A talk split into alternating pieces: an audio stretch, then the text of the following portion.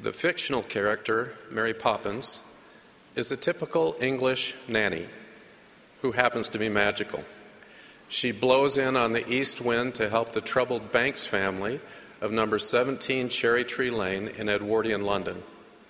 She's given charge of the children, Jane and Michael. In a firm but kind manner, she begins to teach them valuable lessons with an enchanting touch. Jane and Michael make considerable progress, but Mary decides that it's time for her to move on. In the stage production, Mary's chimney sweep friend, Bert, tries to dissuade her from leaving. He argues, But they're good kids, Mary. Mary replies, Would I be bothering with them if they weren't? But I can't help them if they won't let me. And there's no one so hard to teach as the child who knows everything. Bert asks, So? Mary answers, So they've got to do the next bit on their own. Brothers and sisters, like Jane and Michael Banks, we are good kids who are worth bothering about. Our Heavenly Father wants to help and bless us, but we don't always let Him. Sometimes we even act as if we already know everything. And we too need to do the next bit on our own. That's why we came to earth from a premortal heavenly home. Our bit involves making choices.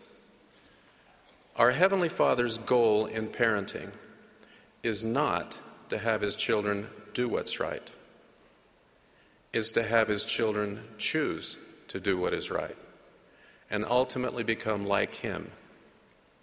If He simply wanted us to be obedient, He would use immediate rewards and punishments to influence our behaviors.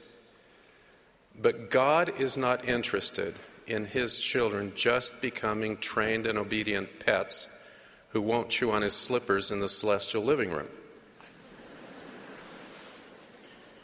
No, God wants His children to grow up spiritually and join Him in the family business. God established a plan whereby we can become heirs in His kingdom, a covenant path that leads us to become like Him, have the kind of life He has, and live forever as families in His presence. Personal choice was and is vital to this plan, which we learned about in our premortal existence. We accepted the plan and chose to come to earth. To ensure that we would exercise faith and learn to use our agency properly, a veil of forgetfulness was drawn over our minds so we would not remember God's plan. Without that veil, God's purposes would not be achieved because we could not progress and become the trusted inheritors He wants us to be. The prophet Lehi said, Wherefore the Lord gave unto man that he should act for himself. Wherefore man could not act for himself, save it should be that he was enticed by the one or the other.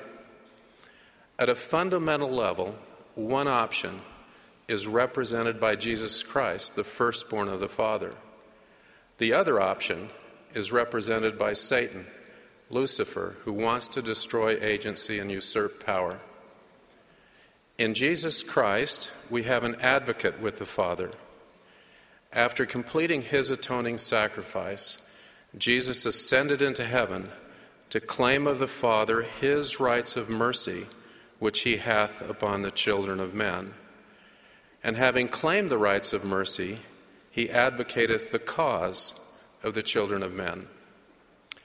Christ's advocacy with the Father in our behalf is not adversarial.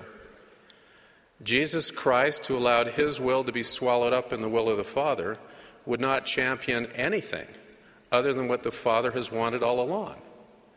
Heavenly Father undoubtedly cheers for and applauds our successes.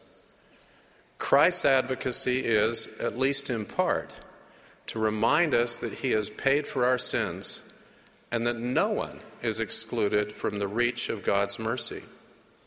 For those who believe in Jesus Christ, repent, and are baptized and endure to the end, a process that leads to reconciliation The Savior forgives, heals, and advocates. He is our helper, consoler, and intercessor, attesting to and vouching for our reconciliation with God. In stark contrast, Lucifer is an accuser or prosecutor. John the Revelator described Lucifer's ultimate defeat. And I heard a loud voice saying in heaven, Now is come salvation and strength and the kingdom of our God and the power of his Christ. Why? Because the accuser of our brethren is cast down, which accused them before our God day and night. And they overcame him by the blood of the Lamb and by the word of their testimony. Lucifer is this accuser. He spoke against us in the premortal existence, and he continues to denounce us in this life. He seeks to drag us down. He wants us to experience endless woe. He's the one who tells us we're not adequate, the one who tells us we're not good enough, the one who tells us there's no recovery from a mistake. He is the ultimate bully, the one who kicks us when we're down. If Lucifer were teaching a child to walk and the child stumbled, he'd scream at the child, punish him, and tell him to quit trying. Lucifer's ways bring discouragement and despair, eventually and always. This father of lies is the ultimate purveyor of falsehood and cunningly works to deceive and distract us. For he seeketh that all men might be miserable like unto himself. If Christ were teaching a child to walk and the child stumbled, he'd help the child get up and encourage next steps.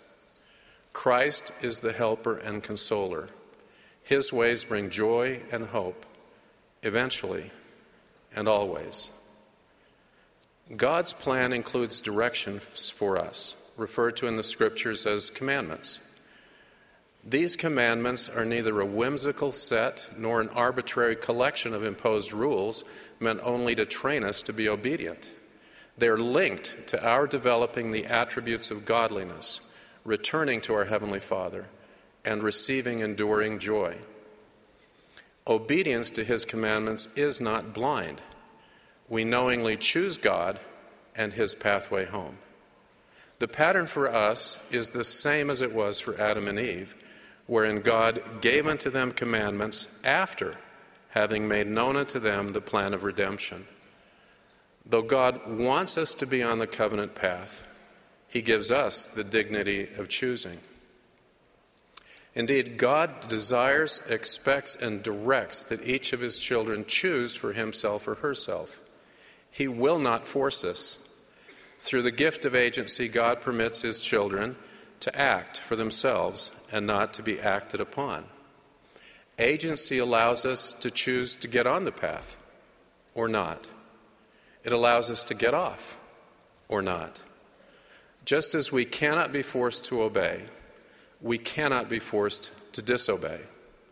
No one can, without our cooperation, take us off the path. Now, this is not to be confused with those whose agency is violated. They're not off the path, they're victims. They receive God's understanding, love, and compassion. But when we get off the path, God is saddened because he knows that this eventually, but invariably, leads to diminished happiness and forfeited blessings. In the scriptures, getting off the path is referred to as sin, and the resultant decrease in happiness and forfeited blessings is called punishment. In this sense, God is not punishing us. Punishment is a consequence of our own choices, not His. When we discover that we're off the path, we can stay off. Or, because of the atonement of Jesus Christ, we can choose to reverse our steps and get back on. In the scriptures, the process of deciding to change and return to the path is referred to as repentance. Failure to repent means that we choose to disqualify ourselves from the blessings God desires to give. If we're not willing to enjoy that which we might have received, we will return to our own place, to enjoy that which we are willing to receive. Our choice, not God's. No matter how long we've been off the path or how far away we have wandered, the moment we decide to change, God helps us return.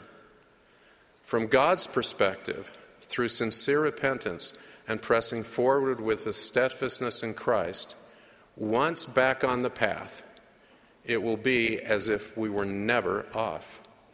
The Savior pays for our sins and frees us from the looming decrease in happiness and blessings.